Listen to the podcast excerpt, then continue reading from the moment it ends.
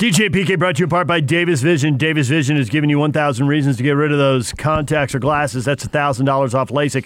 Start your road to better vision at davisvisionmd.com or call them at 801 253 3080. That's Davis Vision.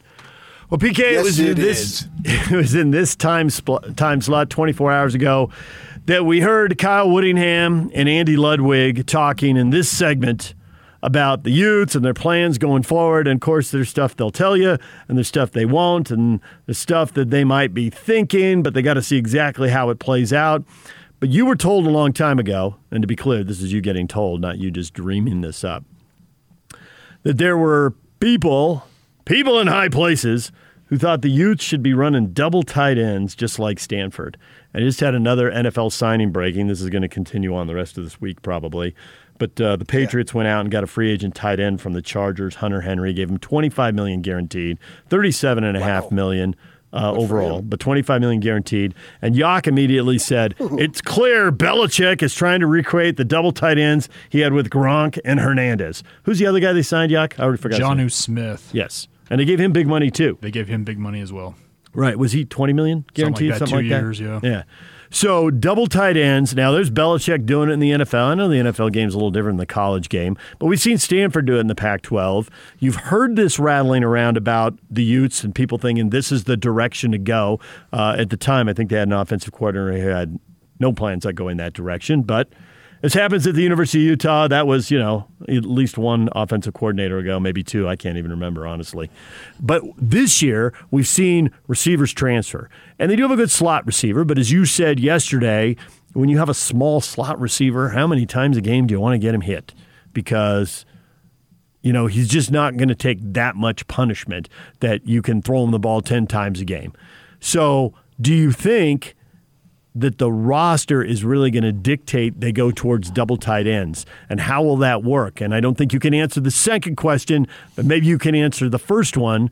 And there's still the transfer portal out there, and, and Kyle alluded to the, has alluded to the fact that they want to see what they can go get a wide receiver in the transfer portal. So what the roster looks like now may not be what it looks like in the fall, and yet nonetheless, there it is, tantalizing. The Patriots are doing it again. Stanford's done it. Are the Utes going to do it? Because there are people who know more football than you and I put together who think they could be pretty good if they did that. Who the hell knows more football than me? Well, there's a list of people, but Name them. Kyle Whittingham, No. Morgan Kalani Scalley, Sitake. Kalani Sitake, Jay Hill, No, Aaron those guys- Roderick, No, Fessy they're just Sitake, they're specialized. Sharrieff Now, Shah. I was going to say Sharrieff Shah. Yeah, I don't know. I just started throwing that. Herm Edwards, I'll give you. Okay, Herm Edwards. Well, because you know, Hey, you, you, if you want to throw Herm Edwards Herm, out there, I get it. I get it. I get Get it. Antonio Well- Pierce. Oh yeah, I I hope they do anyway. Uh oh, what if they don't? Yeah, then they're right back to where they've always been. Uh, well, it's funny you say that because if you look at the depth chart that they put out yesterday, and, and Kyle always scoffs at the Jeff at the uh, depth chart. He always says it was, his go-to guy for like the polls or the depth chart is Jeff Rudy, uh, who got a promotion. He was. Um, I don't know exactly what his title is, but he's been with the program. He's for now Associate Athletic Director. uh, He's been yeah, he's been around the program a number of years. Good dude.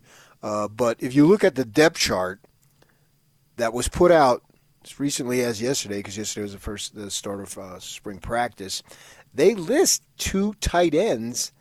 I don't know if you noticed this, but they listed they had tight end listed twice. So they had tight end Cole Fotheringham, and then they had Kincaid, the kid they got from San Diego uh, where he played uh, University of uh, San Diego, I think it was. And then they've got tight end Brant Kuithe, and then his backup uh, Kenny Niumatalolo's son. Uh, so they already have that this year. Did you know that? I did not look that closely at it. I've been disappointed when I have looked closely at two deeps before because I've seen like 14 or 15 positions listed. Slot Well- receiver, two tight ends, three wide receivers. Let's see. Well, obviously you're not doing that. Tackle, guard, center, guard, tackle. So it's that. That's the traditional So did they only right? list one wide receiver on the depth chart? Well, I'm going to I'll go through it right now. So tight end, two tight ends. Now we're up to 7 Mm-hmm. Uh, they they actually do have a quarterback. I know it's the U of U. We're surprised. Heyo. That's eight. Uh, running back nine, and uh, three receivers. That's 12. So you don't buy that they're going to go with the. They're not going to. This is not the Canadian Football League. No, I no, no, I, no, no, no. I think that they will. I, I understand that. They will go. They will go double tight ends at times, but they're clearly going to use a slot receiver at times. So at times doesn't tell us much because what I, don't know is is at times like ten percent of the snaps or seventy percent of the snaps or somewhere in between. Well, I think that you should go with what your talent dictates. You know, we've heard coaches a million times over just trying to get the 11 best players out on the field. And if that includes, in this case, now Fotheringham and Kuithe, these guys are vets. Yep. Seems like they've been there about seven, eight years.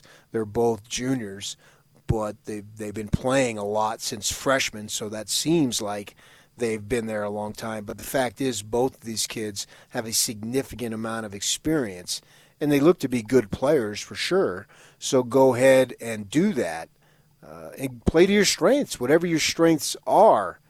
Just, I keep coming back to Kyle believes a uh, a spread offense is the most difficult to defend, and so that's basically what he's been advocating for. But I will say this: that uh, as far as freedom as an offensive coordinator, Andy Ludwig has it. He or as much as you can have under Kyle. You know, I think, and, and we've spoken to Norm. Norm Chow was just there for a season, and you know, talk about respected. You don't get anybody who's more respected from the offensive coordinator's position than Norm Chow. And we've spoken to him on the air, and I've spoken to him off the air a million times, and and he'll say, he'll tell you, and I don't think it's any secret. You know, coaching for Kyle can be tough, uh, but he felt like he had the freedom to do what he did, and plus they had they had limited talent. Yeah. he was working with a D two or something. Yeah, no, it was D two. Uh, it was a D two transfer yeah. quarterback, so he Right. couldn't really. He wasn't going to open Right. it up. Just start Right. flinging it all over the field. And the thing about double tight ends is if your tight ends are athletic enough. And they can line up like slot receivers. They don't have to line up like seven Oh, blocks Kuithe can. granite or whatever. Oh, Kuithe absolutely has the athleticism to do it. Yeah. So the question is, then you can play with one tight end and he's in the slot. Do you move another guy into a slot so it looks like four wide? You know, if, if you trust one of these well, other you guys, have Covey. That's where Covey is. Covey, if he comes in as a slot receiver, right? Well, that's all he is. Not, I mean, from the receiver standpoint, that's all he is. Uh, he they use him in, in ball carrying situations too, but you got to be careful because most likely he's always going to be the smallest guy out on the field. Uh, uh, obviously in height and in weight, which is why I love the kid. Why I love the kid for a million different reasons. But every, you, know, you root for the underdog physically in a game of football, and he's as tough as they come. But there's only so much toughness that he has in him, given his size limitations. You know, if he was at six two, he'd probably be at Alabama. Uh, but you look at these other guys there, and they don't really have any proven commodities. Solomon Enos is your number one guy. I mean, they basically lost two guys that I think you would put ahead of Solomon. Now that doesn't mean Solomon can't have a great season. They're going they're going to need he's going to need to come up big, that's for sure, because you just can't go to the tight ends and the slot guy exclusively or the kids coming out of the backfield. You've got to get the ball downfield, and that obviously is going to come from your wideouts uh, more often than not. And it looks like if if Enos comes through and has a big time season and can get And I hesitate to say it, but if he can get 700, 800 yards of receiving, uh, which doesn't seem outrageous, but for Utah it sort of seems outrageous because the last thousand yarder was Dres Anderson, and it seems like uh, that was a long time ago that uh, Dres Anderson was. That's because it was a long time ago. for Utah. Yeah, it's, it's- I think Dres might have been a, a Mountain West recruit. Uh, maybe not. I think he was. Uh, just to give you an idea of how long. Now, obviously, he played in the Pac-12 as those guys made the transition, but they're going to have to figure out a way to, to, to do that. If they, I, th- I think now just winning the South, this would be nice this year because it's with a new group of guys. Uh, but at the same time, if you're doing it with Brewer, and he's your guy taking the majority of your snaps, well, he's gone.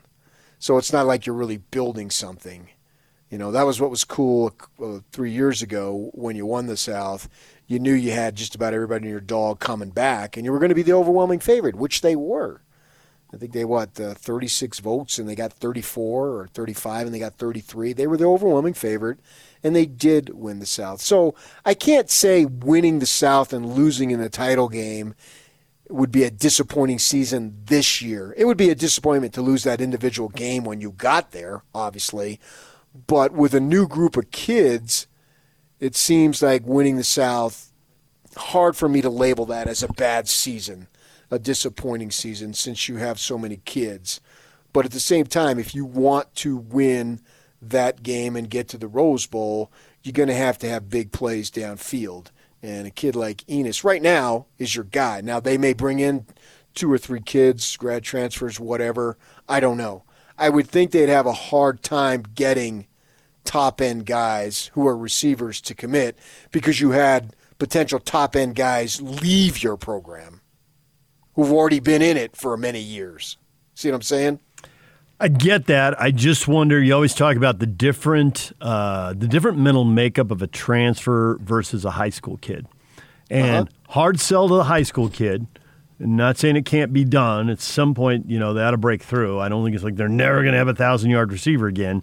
But it also the way it's going, it wouldn't surprise me if the next thousand yard receiver they had was a transfer, and somebody who says well, they got Brewer there, and it doesn't look like I got a number one receiver on the roster. I got one year. I should go there and do it. I mean, what are my options if I go somewhere else? It's like the yeah. NBA. You always talk about the free agents. Well, yeah, how many years am I getting? How much money am I getting? But how much playing time am I getting? Because that's going to determine my next deal. True. But if that that stuff has been in existence now for several weeks and months, why haven't they done it? Yeah, uh, an excellent question, and it, and it may be that they don't land talent, and that is why I brought up, hey, how much double tight end are they going to play? Because that's where most of the receiving well, talent, not all, but that's where most of the receiving talent looks like it is on the roster. I think listing two tight ends and you can't play with twelve. I understand that, but that's a start in that direction. Well, it is a start because if they don't list two tight ends, then they're not going to do it. And Kyle last year in that you know that crazy stupid season that we had seemed like he went out of his way several times to mention Kincaid. Yes, I uh, completely agree. And, and so, so, that makes me think the kid's got something. He's not going to keep mentioning him if he's not if there's not something there. I we didn't see enough of really anybody outside of Ty Jordan to to get excited offensively. Now we didn't really need to see much more out of Kuithe or Covey to be excited about them anyway. But I'm talking about new players uh, Ty Jordan we saw a lot, and yes, we were super excited, and the tragedy is unspeakable. I think he would have played in the NFL, blah blah blah, all that stuff. Uh, but everybody else, Kincaid, I really didn't see enough of him to think, wow, man, he could really be something special this season. They can rely on him for X amount of catches. But I do know Kyle kept bringing him up, which means he saw something in the kid when they were practicing. Think if they're going to commit to double tight ends, at minimum, they've got to really believe in three of them. And clearly, Kuithe's proven. And I think they believe in Fotheringham. Uh, he hasn't piled up the receiving stats to the degree Kuithe has, but I think he's got enough snaps and he's played enough as a young player that they got, you know, they, they like what they've seen and they've got even higher expectations. But you better have a third, if not a fourth one, if you're really going to commit to that you know, and you don't have to have two guys all the time. I mean, you've got a slot receiver you can go to for some snaps, you know, maybe some obvious passing situations. Uh, but the advantage of having two tight ends out there who can block and who at any moment, you know, the quarterback can just, you know, raise an arm, whatever their code word is, and those two guys can flex out and become slot receivers, or they could be out and they could come in and, and all of a sudden got the power run. And just because it looks like power run doesn't mean they aren't running downfield, you know, some seam route for 20 yards. I mean, it, it seems like it'd give them a lot of flexibility. And there are other people making a lot of money who've had a lot of success. I mean, what are the Patriots doing? It looks like they're getting ready to play double tight ends. So, and how long ago was it you heard that? Oh my gosh, it was well. I can tell you specifically. I can't remember the year, but it was regarding Dalton Schultz and whenever he was coming out of Bingham. So go back and figure that out. I, I don't know when that was off the top of my head. But the but point been, is, it was a while ago. Yeah, the, that's the, six or so years ago now. The yeah. conversation was, we're going to miss on this kid because we don't feature the tight ends and we need to do it. This is who we are. This is who we should be. We need to pattern our recruiting after Stanford because the type of kids that are in our area lend itself towards that. The type of kids that we can recruit and have most success with, these are the kids. And Dalton, and he's going to go to Stanford. To me, uh, I think anybody who gets a full, especially in the West, if you get a full scholarship, which is what football is, to Stanford, you should say yes. That's just my personal opinion. If they, if you get admitted and they offer you I don't even care if the team sucks. You should still say yes. it's Stanford, baby. yes, because you're, you're, you're setting yourself up big time. And they knew they weren't going to be able to get him, and he was right down the street, and it was frustrating. And that's where that whole conversation emanated. So he was a true freshman in 2014. So you probably had that. His senior year would have been 20 the the high school season mm-hmm. of 2013.